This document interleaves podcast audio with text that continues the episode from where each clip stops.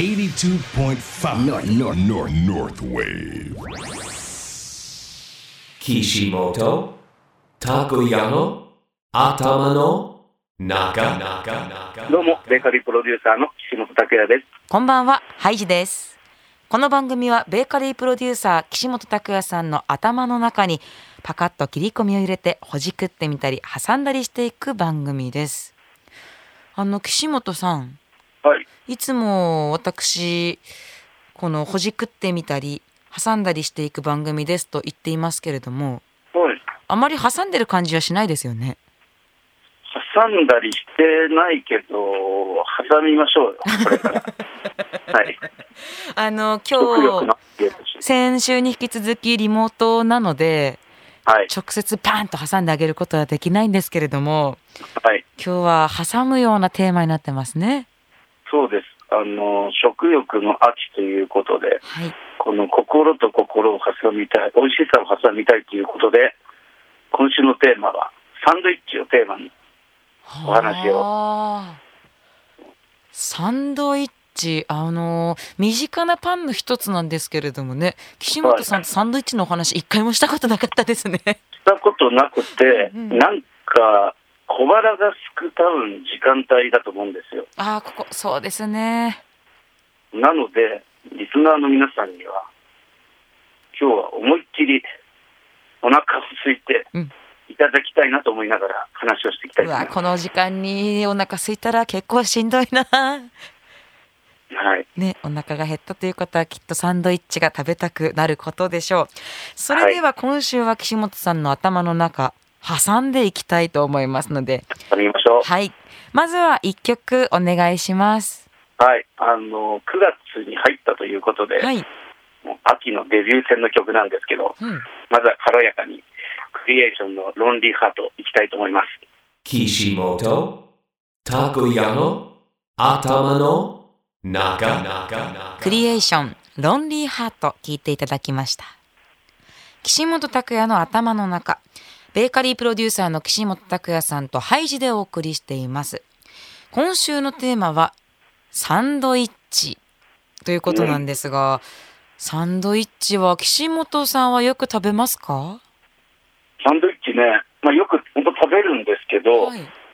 最近すごい幅が広がっててサンドイッチって、いろんなサンドイッチ食べるんですけど、今日のこのテーマのサンドイッチっていうのは本当純粋に食パンサンドしたサンドイッチで、なんかお休みの日にうちのお母さんがよく作ってくれたっていうイメージがえすごい強いですけどね。素敵なサンドイッチっていいですよね。ーうんでも。響きもすごい好きで、はい。サンドじゃない、サンドイッチだ。あそこあたりの響きが自分にとってすごい好きだなと思うんですよね。ーちなみにその思い出のサンドイッチ、中身は何だったんですか？あのね、3つあったの覚えてるんですよ。はい。あの、卵サンドと、えーハムサンドと、せべツナサンドなんですうけど。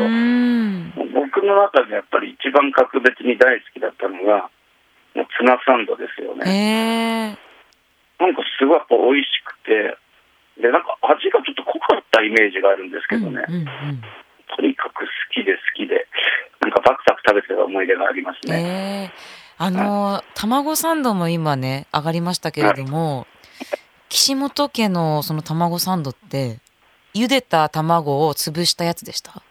えっとね、そう、至って普通、だ何が普通かわからないけど、うちはこの茹でた卵を潰してう、んうんマヨネーズとかで和えたサンドイッチでしたね。私はそのサンドイッチにすごく憧れがあって違う。あの私の実家のサンドイッチ卵サンドって卵焼きみたいにした平べったいものを、まあ、マヨネーズでこう挟んでサンドになってたんですよ。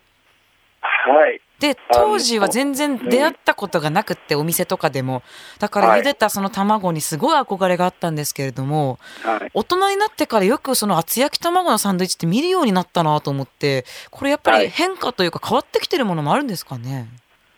そう、なんかね、大阪でよくあるんですよ。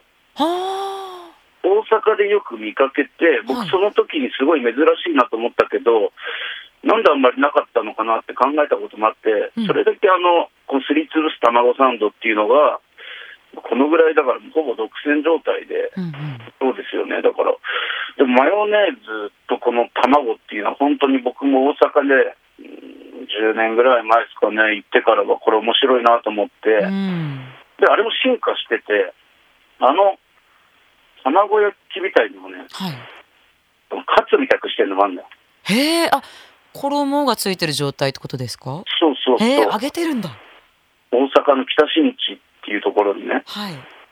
この北新地のよく僕食べるサンドイッチが、あれすごい美味しくて、これこそ、ちょっと軽くトーストしたパンにサンドしてるんですけど、美味しそう。あの、夜食というか、この飲み屋さんになんか出前してくれるんですよ、へね。え。それがすごい好きで。やっぱ卵って裏切らないですようね。ん。いや、それで、そういう厚焼き卵のサンドイッチをよく見かけるようになってから、はいうちの母親が、まあ、私はなんか昔から作ってたみたいな、ちょっと調子乗ってるんですよね。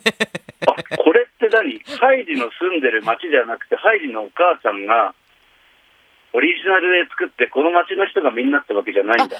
おそらくそうだと思います。しかも多うん分、ゆで卵作って潰すのが面倒だったからっていう理由だったと思います。本当？あ、でもさ、合うっていうか、なんか、ひょっとしたらだよ。なんか、うちのよく母親が作る卵サンドっていうか、卵はうん卵焼きだ。甘かったんですよ。甘い味付きだと合わないけど、逆に濃い味付けの卵だったら合うのかもしれないなって今思ったんで、はい。自分も作ってみようかな。ねちょっと厚焼き卵で私も懐かしの味再現してみようかなとね思いましたけれども今卵サンド奥深いですよ。うんうんうん卵サンドだけで30分余裕で経っちゃうかもしれない。じゃあ次の話しよう 今出てきたのが卵とツナとハムも言ってましたけれどもあとなんかこう最近気になってるサンドイッチとかあります？僕ね、あの、まあ、前からあるあのサンドイッチだと思うんですけど、ポテトサラダのサンドイッチが最近すごい美味しいですね。あの、これこそ、この、ホクホクのメイクインとかのね、うんうん。じゃがいもに、あちょっと酸味を加えるんですよ。うん。僕の中でこのキャロットラペって言って、人参を細かく、とかフレンチのビストロとかで出てくるものなんですけど、よく、まあ、多分白ワインビネガーとか、うん。ホワイトバルサミコなどで味付けたりしてるんですけど、あれをアクセントで入れると、めちゃくちゃうまい。です。へええ自分で作られるってことですか？あの、自分で作る時もありますし、うん。あと、うちの会社のメンバーで、サンドイッチの開発もしてますので、ああまあそうですよね、パン屋さんですもんね。そうなんですよ。なので、あの、よくね、試食会で、あの、ご意見番のように、ああだこうだ言ってますよ。へえ。例えば、うんうん。ゴロゴロ感をもっと残した方がいいとか、うん。酸味を混ぜすぎてもいけないんです。アクセントでサクッと入れるぐらいがいいとかね。ん。そういう。ねこれから作るとしたらどんなもの挟んでみたいとかありますか？いや、いろいろとあるんですけど、はい。最近ちょっと面白いなと思ったのが、いぶりがっこってあるじゃないですか。お漬物の？はい。はい。あれとよく、クリームチーズで合わせるところないですか？ああ飲みあ飲みますだってね食べます食べます。ね飲み飲み屋さん想像しすぎて飲みますって言っちゃいました。ありますね。バリバリした食感が僕すごい好きなんですよ。はい。だからこの、例えばこの、一本タイプのやつでバーってなんか、それを切ってバリバリしたのに、クリームチーズと混ぜ合わせたりしたら、あこれものすごい美味しいんじゃないかなと思あって。うんそう。それ用にちょっとパンも焼いてね。はいとかね。あとあの、ミラノ風のカツサンド。うんパン粉を薄く焼いて。はいちょっとイタリアンなカツサンドも美味しそうかなあ結構こう創作系というかうん。それこそお酒のあてになりそうなメニューがやっぱり岸本さんから出てきますね。好きですね。だから、なんかいろいろあるんですよ。あとヤムニョムチキンとかね。あ、美味しそう。あれをサンドイッチにしたら美味しかったりとか、あー、あの甘辛な感じ絶対合いますもんね。合うんですよ。ん。それをちょっとこの小腹満たした時に、あの、昼ご飯とか食べるっていいなっていうのを思ってるんですようんうんね。うん。じゃあ次食べるサンドイッチは何にしようか、この曲を聴きながら考えていただきたいですね。岸本さん、曲はい紹介お願いします。はいあの、ほのぼのとした曲になっております。中山うりさんのサンドイッチ。岸本たこやの頭の中中山うり、サンドイッチお聴きいただきました。なんか心がほっとするような楽曲でしたね。ほっとしてなんか、ほのぼのと、このキッチンでサンドイッチを作ってる風景っていうのが思い浮かびますようね。ん。ただ今から作るともう完全な夜食ですね。夜食です。これは日曜の昼下がりです。そうですね。えー、夜食に似合うサンドイッチの曲っていうのも、今度探そうかな。あ、ぜひ探してみてください。サンドイッチ特集楽しいんで、うんうん。なんかまだ続編とかいろいろとできそうな気がするんで、うん。はい。あのサンドイッチ私すごい気になっていたことがあってはい。なんでパン三角なんだろうなって。あれね、僕も何かでね、まあ、調べたことあるんですけど、はい、三角にした方が、この断面が見えるんですよ。うんうん。起きやすいし。うん。だから、お店で販売するときは、三角の方がこの断面が見えるからいいっていうところで、三角サンドができたみたいですうんじゃあ元はまあ海外から入ってきた時は四角い形で売ってたんですかね？四角い形だと思います。僕ね、イギリスで、このトーストのサンドイッチ食べたんですよ、ハムサンド。うん四角でした。ああ へえね、ヨーロッパ行くと、あんまりこの日本的なサンドイッチって少ないですよね。はいだからどっか空港とかでも売ってるのは、やはりあのフランスパンベースのサンドとか、ああ、うん。最ドイツ近はねの空港行うんうん、そう日本でも見るようになりましたけど。そうなんです。うん。あの私まだ食べたことがないのが、はい。ピタピタサンドっていうんですか？だからポケットみたいな、あ、ピタサンド、はい。あれちょっと憧れがあるんですよね。ピタサンドはやはり、なんでしょう。まあ、中東とかあちらの方でもね、よく食べられたりするんですけど、うんうんうんま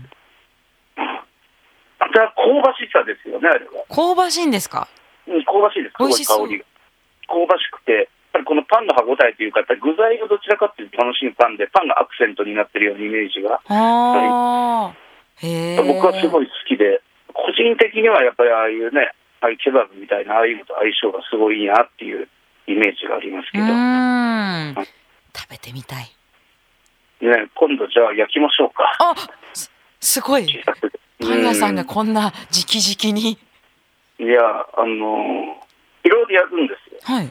で、ピタサンドも面白いなっていうのもあるんで、何回かやったことあって、ただあの、キャベツをいっぱい入れるとなんか、あー美味しそうですね、キャベツだけのピタサンドとかも美味しくて、なんかソースが決め手で、あもうそっか。そのパン自体が美味しいしソースも入れるから具はキャベツだけでも美味しいんですね。僕結構好きですね。へえじゃあ次回ぜひよろしくお願いします。生姜焼き入れても美味しいかもしれない。ああいい日本っぽくなりました急に。そうなんですよ。これが日本のね、うん。うんいいところで。あの私今放送ではサンドイッチって言ってたつもりだったんですけれども、はい。正しくはサンドウィッチなんですかね？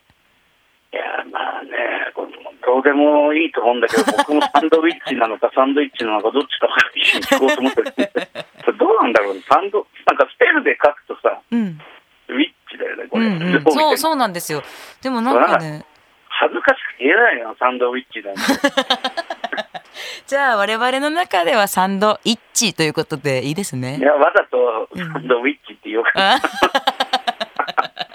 ちょっと恥ずかしくなってきちゃうかもしれませんけれども。恥ずかしく言うのが結構好きなんですけどうんうね。んその美味しい。あ美味美味ししい美味しいチサンドウィッチはい。といえば思い出す商品があるそうですねあの、サンドイッチって、なんかもう日本の文化にすごいもう馴染んでるなって思った瞬間が、はいあの、以前、駅弁の特集を結構前にしたと思うんですけど、うんうんサンドイッチの駅弁もあるんですよ。ああありそうで、カツサンドとかよくありそうじゃないですかそう。ですねあれも駅弁か純粋のサンドイッチのなんか箱に入ってレトロな駅弁とかあって、あの、大船県っていうところでね、大船県。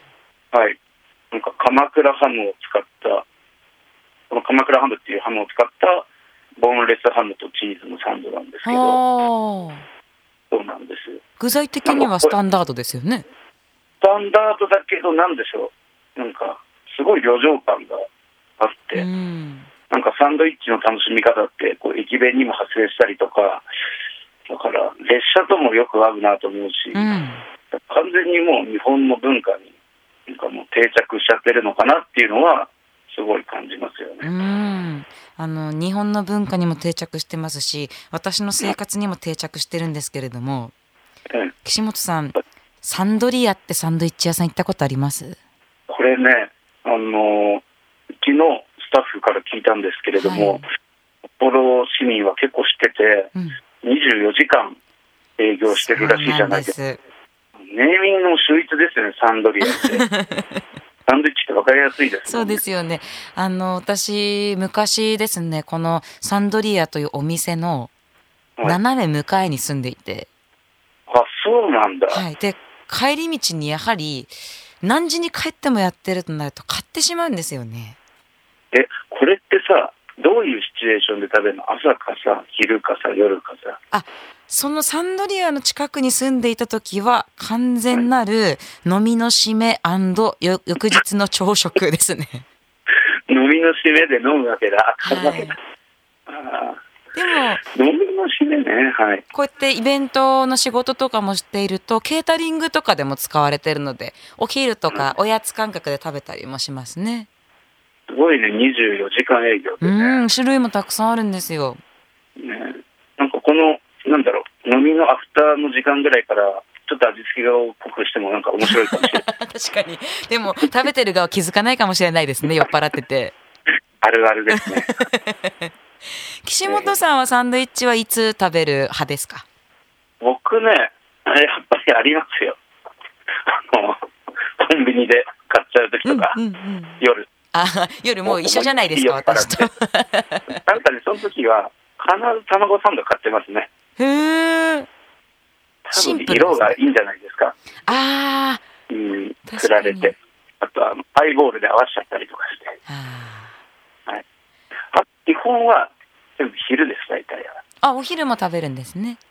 昼はね、うん、結構サンドイッチ食好きで、うんうん。なんかいろんなバリエーションもあるんでいいなと思いながらサンドイッチいただいてます。うん。あの、朝とかお昼にサンドイッチを食べてる方が多いと思うので、ぜひまだ飲みの締めに食べたことがなかったという方は、岸本さんと私みたいにサンドリアで買って食べてみてほしいですね。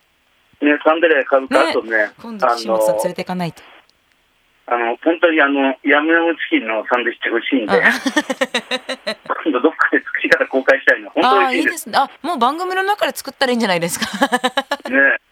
本当これこそね、ハイボールに合うと思うんですよね。うんうんうん。じゃあ岸本さん、そろそろ私サンドリアに行くのでお別れの時間です。いい今じゃないって空いてるね。24時間ですからね。ね今度なんか考えよう。まあ、今度ピタパン楽しみにしといてください。ああ、はい。サンドイッチ続編の時にスタジオで振る舞っていただけると嬉しいです。